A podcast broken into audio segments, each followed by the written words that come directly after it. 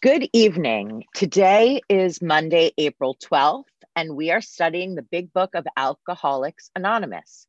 This, this week's chapter is The Doctor's Opinion. My name is Amy B. I'm a very grateful recovered compulsive overeater from the mid Hudson Valley, New York. Um, and I am really grateful for this opportunity to do service and share on the doctor's opinion. One of my favorite things about the doctor's opinion is that right up front in the beginning, it begins with the necessity of doing service and carrying the message. And um, I'm just, uh, I'm very grateful for all the faces that are here today to talk about um, the big book because that's why we're here to carry the message of the solution. So, right in the beginning, yes. I'm sorry to interrupt. Uh, may I clarify about the time? I didn't realize I was muted earlier. Okay, how long are you talking for? I I actually I have the timer. If you would give me a reminder in 13 minutes. Got it. Thank sorry. you. No worries. Um, service it starts with the about the need to carry the message right in the beginning um, the on the bottom of page xxv where it says that um, the person acquired certain ideas about a method of treatment. Um, he commenced to present his conceptions to other alcoholics, impressing upon them that they must do likewise with still others. And there are a lot of musts in the big book, but this is the first one in one of these chapters. And I love the fact that this speaks about carrying the message right up front. Um, the doctor's opinion, I heard somebody share recently, and I love that, that the doctor's opinion um, is, if without it, the rest of the book has no context. It, it, it doesn't make sense. You don't need the rest of the book without the doctor's opinion. And it's funny because it comes before the title page because it was not written by an alcoholic. Um, but uh, it qualifies the situation, these circumstances for us. And um, some of my favorite things about the doctor's opinion are uh, I read one of them also already. It says he acquired certain ideas concerning a possible means of recovery. And the just those words, he acquired certain ideas, is so gentle to me that it wasn't that like he arrived at, he was 100%, he just got an idea. He got an idea and it turned into something that then he carried to others. And um, that feels very gentle to me. And another thing that comes in here that I really love is that um, on the on page XXVII, at the bottom where they're talking, where the, in the doctor's um, later letter, where he says, um, later he requested the privilege of being allowed to tell his story to other patients here, and with some misgiving, we consented. And I have written in the margin next to that, that's cool. Like, I, I can have misgivings. I can have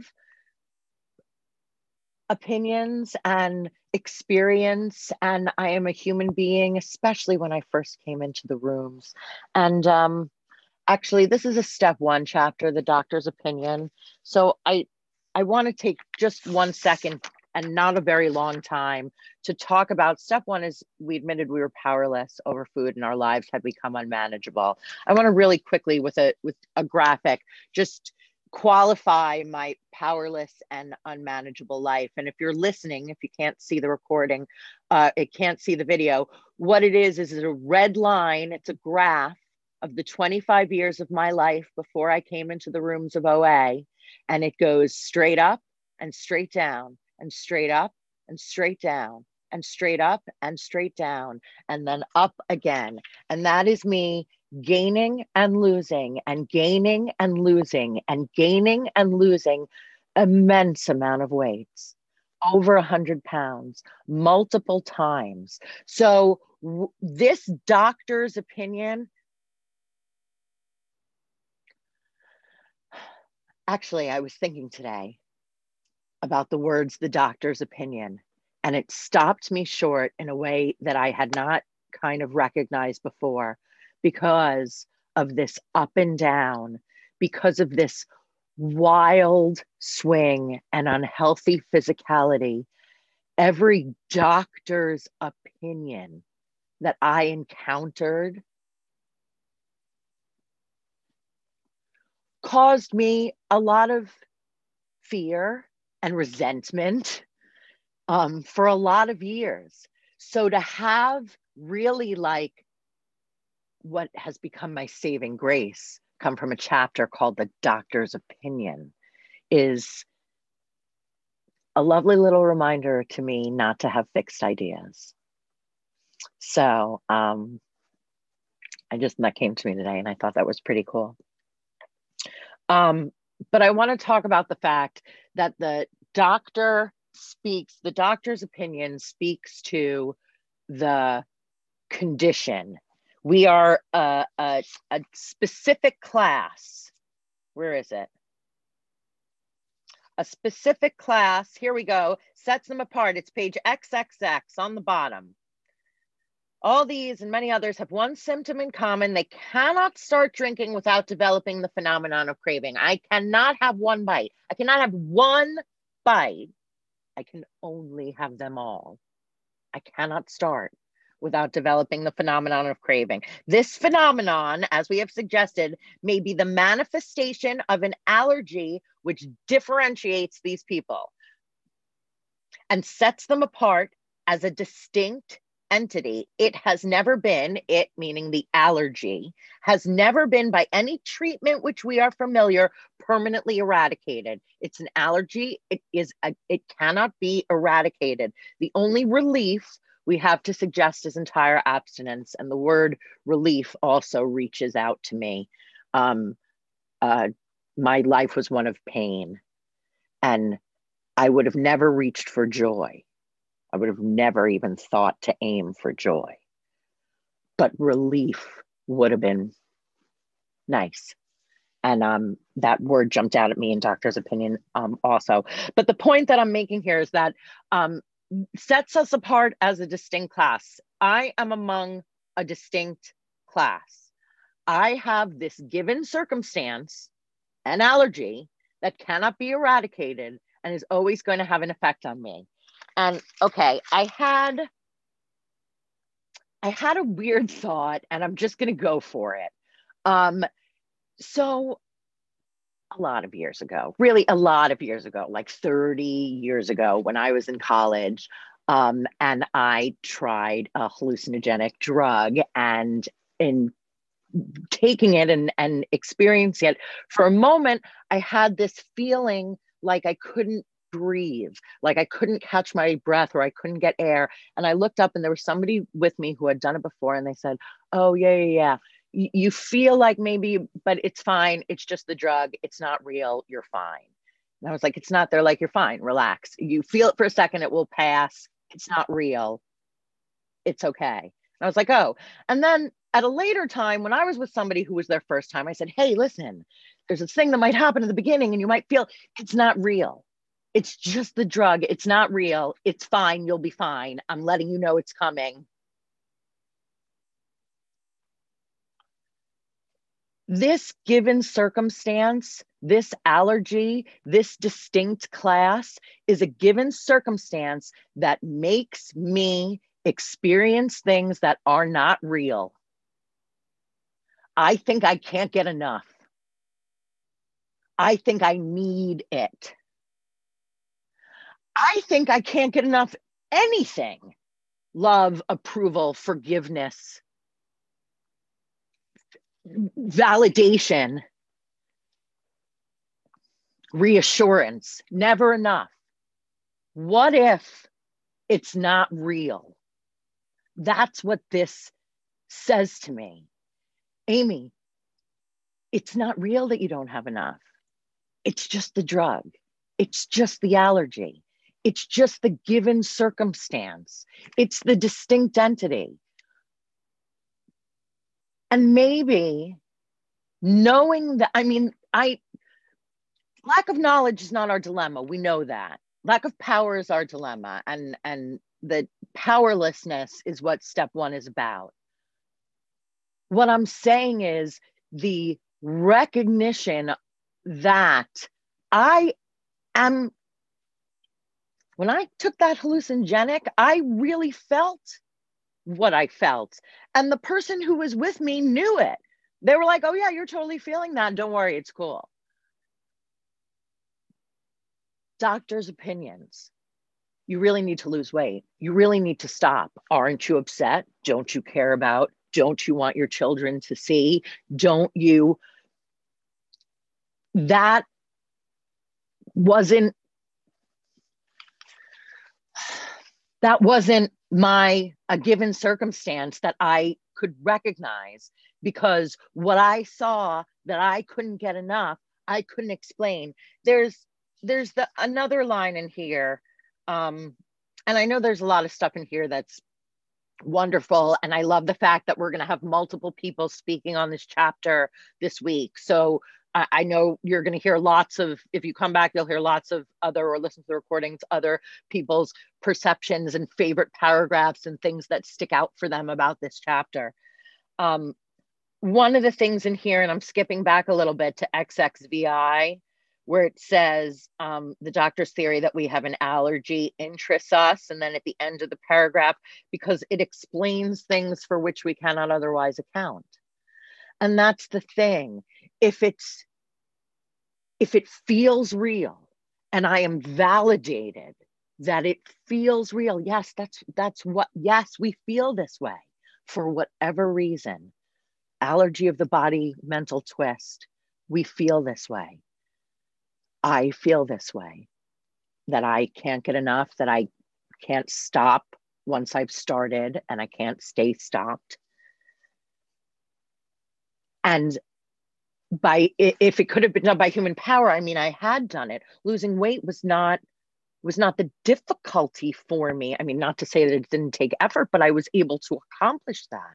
Couldn't stay stopped. I could not explain how how does one explain being able to take off 160 pounds half of their body weight and put it all back on with a with a vengeance? Who does that? Who does that except for a person who is experiencing something that's clearly not real? I didn't have to i didn't have to start eating but i did because i didn't have a spiritual solution. And this book the doctor's opinion um, the chapter in the doctor's opinion um, i love reading that um, with newcomers or people who are newly committed to big book recovery or even somebody who wants to start going through the steps again. And um, i i really i love almost every line in here. The doctor's opinion is the chapter that says are these your given circumstances? Do you also experience that thing that you swear is true.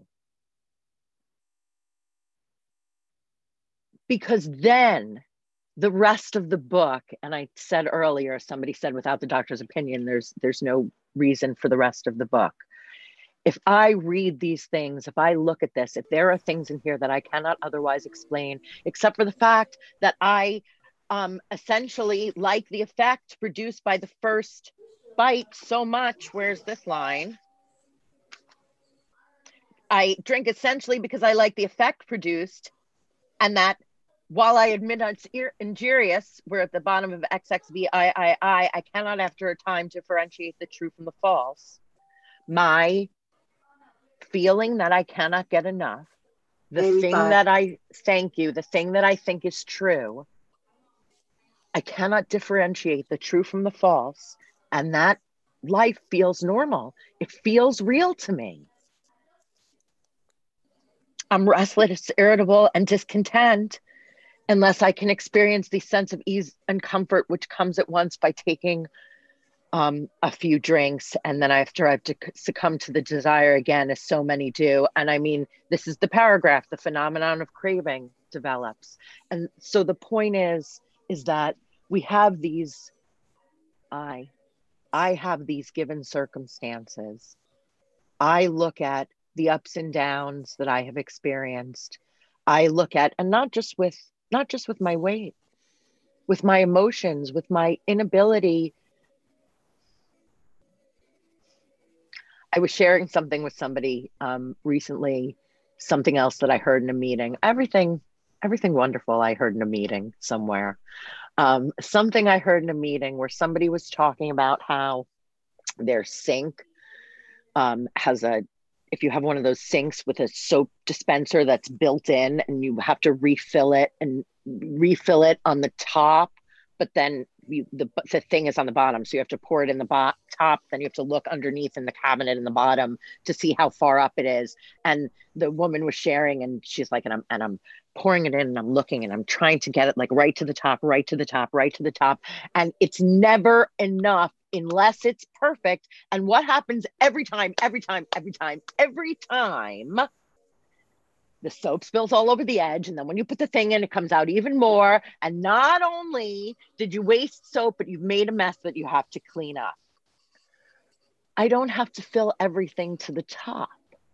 I don't have to, I, there, it's not, I do not have to seek enough it's not enough. It's not enough. It has to be higher. It's not enough. It's not close enough. It's not good enough. That's not real. It's not real. It's just the allergy. It's just my given circumstance. So if this is my given circumstance, if this doctor's opinion, these things for which I cannot otherwise account are my given circumstance, then we get to the end of this chapter. I mean, says at the top of XXI, what's the solution? I have written above that in my book, I need a miracle because they've told me that I'm it's hopeless. It says all throughout this, all throughout this chapter, that it's hopeless. The cool thing, however, is that hopelessness is a prerequisite for recovery. And it says that all over the place too. It tells the story in the the man who hid in the deserted barn, determined to die, he had decided his situation hopeless. That's the prerequisite for recovery. We, I'll, I'll personalize. I have to accept as my given circumstance that I am never going to be able to, to feel the truth of the situation. I'm just, I just, I'm not built that way. It's, it's it's it's it's okay. It's okay because there is a way that i can live so that i can adjust. So i don't need my substance to be able to get that ease and comfort because i can get by in in life. I can get by i can match calamity with serenity because i have a design for living that works in rough times and i know i'm skipping ahead and um um, know it, I'm at the end of the time as well.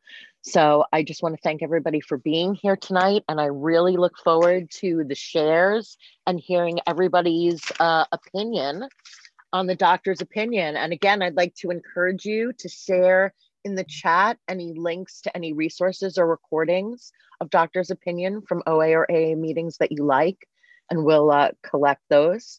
And we will now open the meeting for uh, either questions about the chapter or, uh, or anything that I spoke about or our three or for three minute shares. As this is a big book study meeting, sharing and questions should relate specifically to the chapter and step being studied this week. And we ask you to accept this guideline in order to keep the meeting on track. If you'd like to share or ask a question, please raise your virtual hand which is under reaction, or press star nine if you're on the phone, and uh, we'll call your raised hands in order. Um, will the timekeeper please set a timer for three minutes for each share? And then when there are 10 minutes left in the meeting, we will stop the recording and anyone who wants to share um, unrecorded can do so then. So if anyone would like to share please raise your virtual hand and we'll call you in order.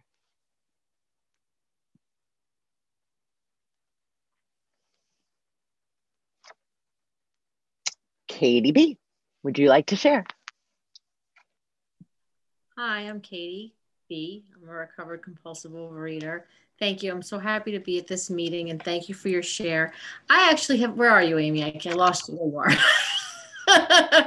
I, um, thank you so much for your share. It gave me so much to think about. I have a lot written. So I, I have a question for you. I don't want to put you on the spot, but so I don't know if, but my, my question is, I just loved the, the what if it's not real? And I can totally relate to that. I mean, so much.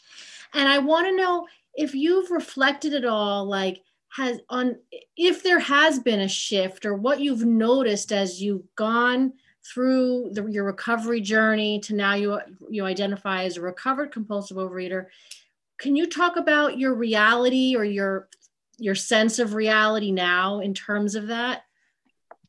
Uh sure. Thank you for the question. I i'm going to try to answer what i think that you asked. I can talk about it with regards well in two ways. With regards to my substance with regards to food neutrality, like an awareness of what's real and what's not real. There was a situation um, within the first year of my abstinence, but I had uh, more than six months, but in the first year, I felt good in my abstinence. I, I, I don't know that I I certainly did not have the recovery situation, but I was feeling more neutral about the food. And I certainly step one was never step one or the doctor's opinion was never a problem for me. I bought in, I recognized that right away. So I did understand that. And I got it with the food sooner than I got it with other things. But um th- there was a like a dessert that would have you know the dessert of my dreams basically was bought brought to a table and there were spoons everywhere and um we were at a dinner where everybody else had ordered like big fan like calor like whatever food that I would have eaten before that was not abstinent food to me. And I had had abstinent food and I was totally fine with it. And then they bring out the dessert of my dreams and a whole bunch of spoons. And the person next to me said, Well, you have to have it because you didn't have anything before. And I looked at it and there was a flash. It was a flash. And I said in my head, I didn't say out loud, you know, I could get with my pinky, get like that, just that right, that place right there would get that ingredient and that ingredient and that ingredient and that ingredient and that, but like just all the right on my fingertip. Calorically, it would be negligible. It, I mean, barely.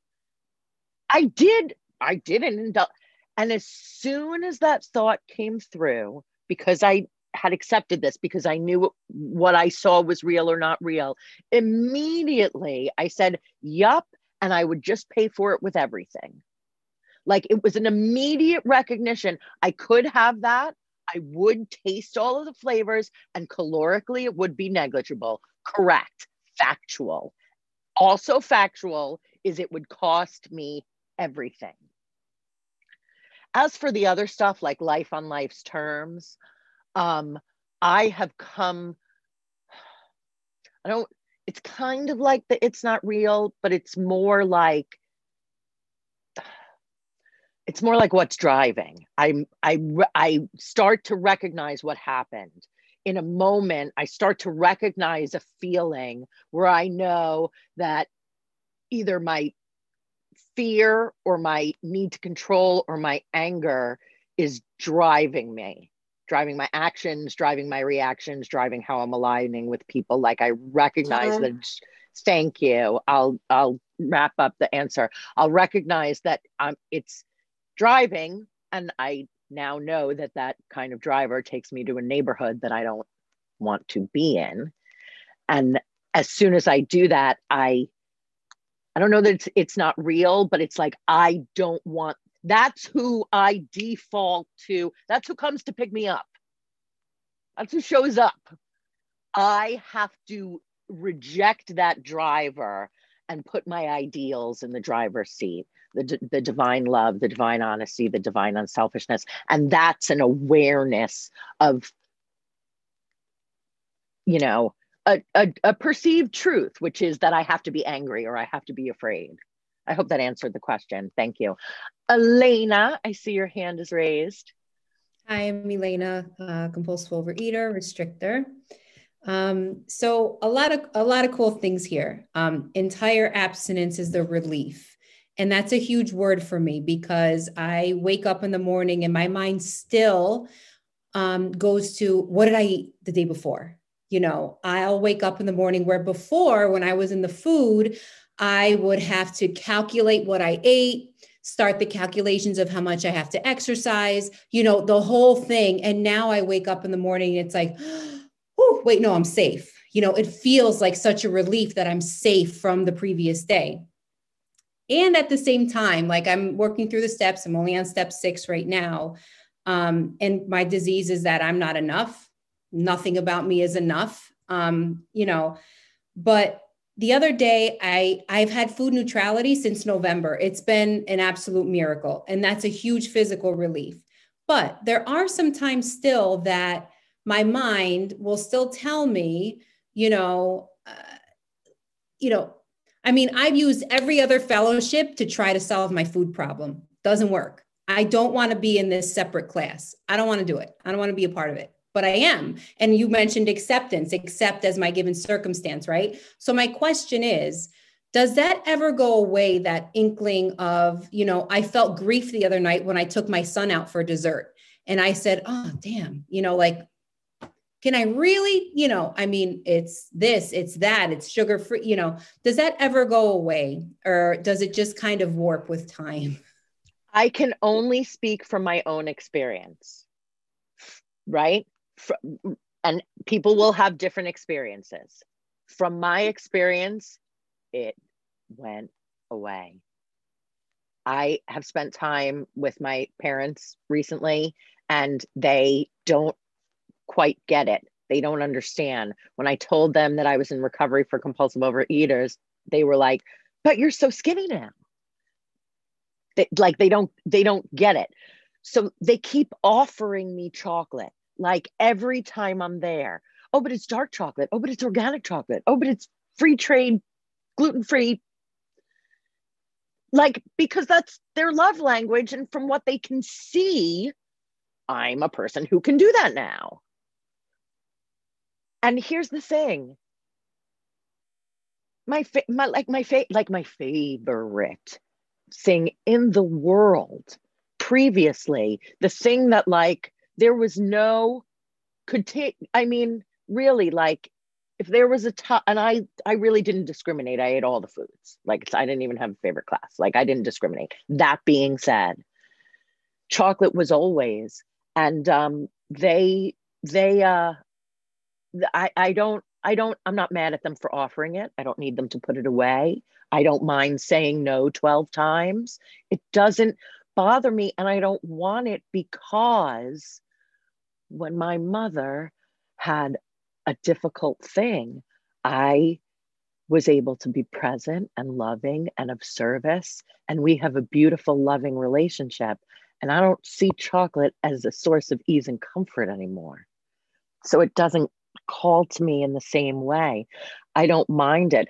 I I have had thoughts or seen foods or like somebody's mentioned somebody something like a food or a favorite. And like what I said, I didn't discriminate. You can mention almost anything and I could be like, oh, oh man.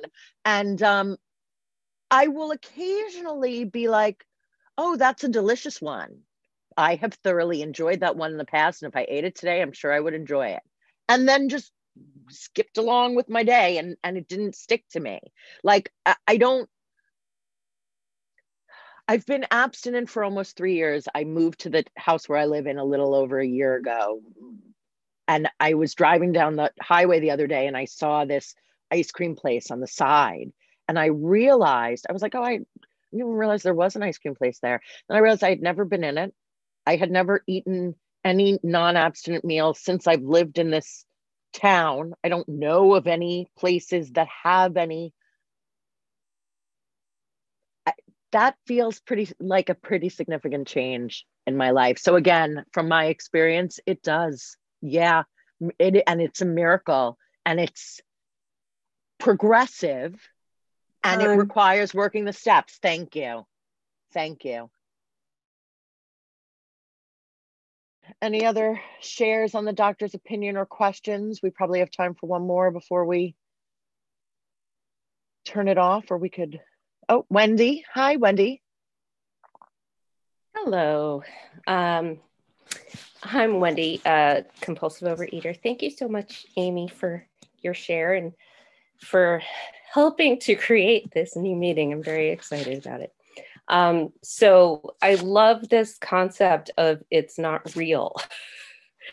um, and it, yeah, it's just kind of fascinating to me, and it's gonna need I'm gonna need to sit with it for a while. But I'm like so curious, like if there is any scientific explanation for it. Like I know that there's so many um, studies around substance abuse and, and even sugar and the effect that it has on the brain and the body and all of that stuff. But I really wonder if there's something that can be identified scientifically, like in the brain of someone who is a compulsive overeater.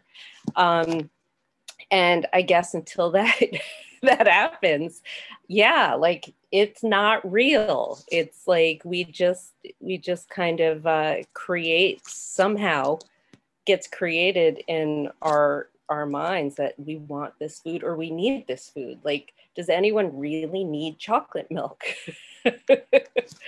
No. Um but we have this like yeah this need for it. So um it's it's fascinating to me. And this was like the the hardest thing for me um in all the time i've been here was to actually admit to the allergy so um, when I finally did, it turned everything around for me.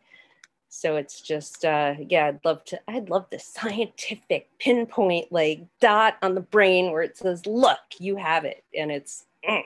but for now we have to suffice with this. So thank you. I'll pass. Thank you, Wendy.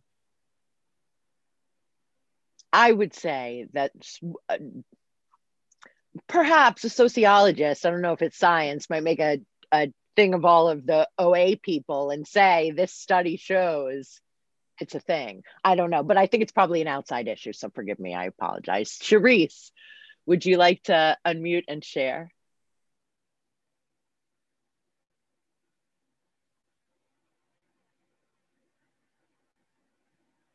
You're still muted. Sorry. Nope. There you go. Okay. I'm just talking away.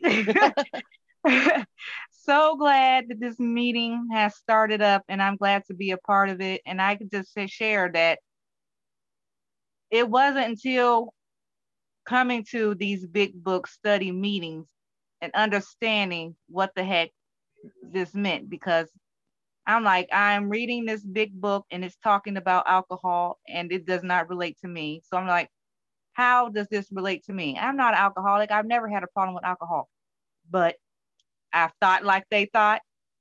I've ate like they drank. I'm one of them. I'm a true compulsive overeater.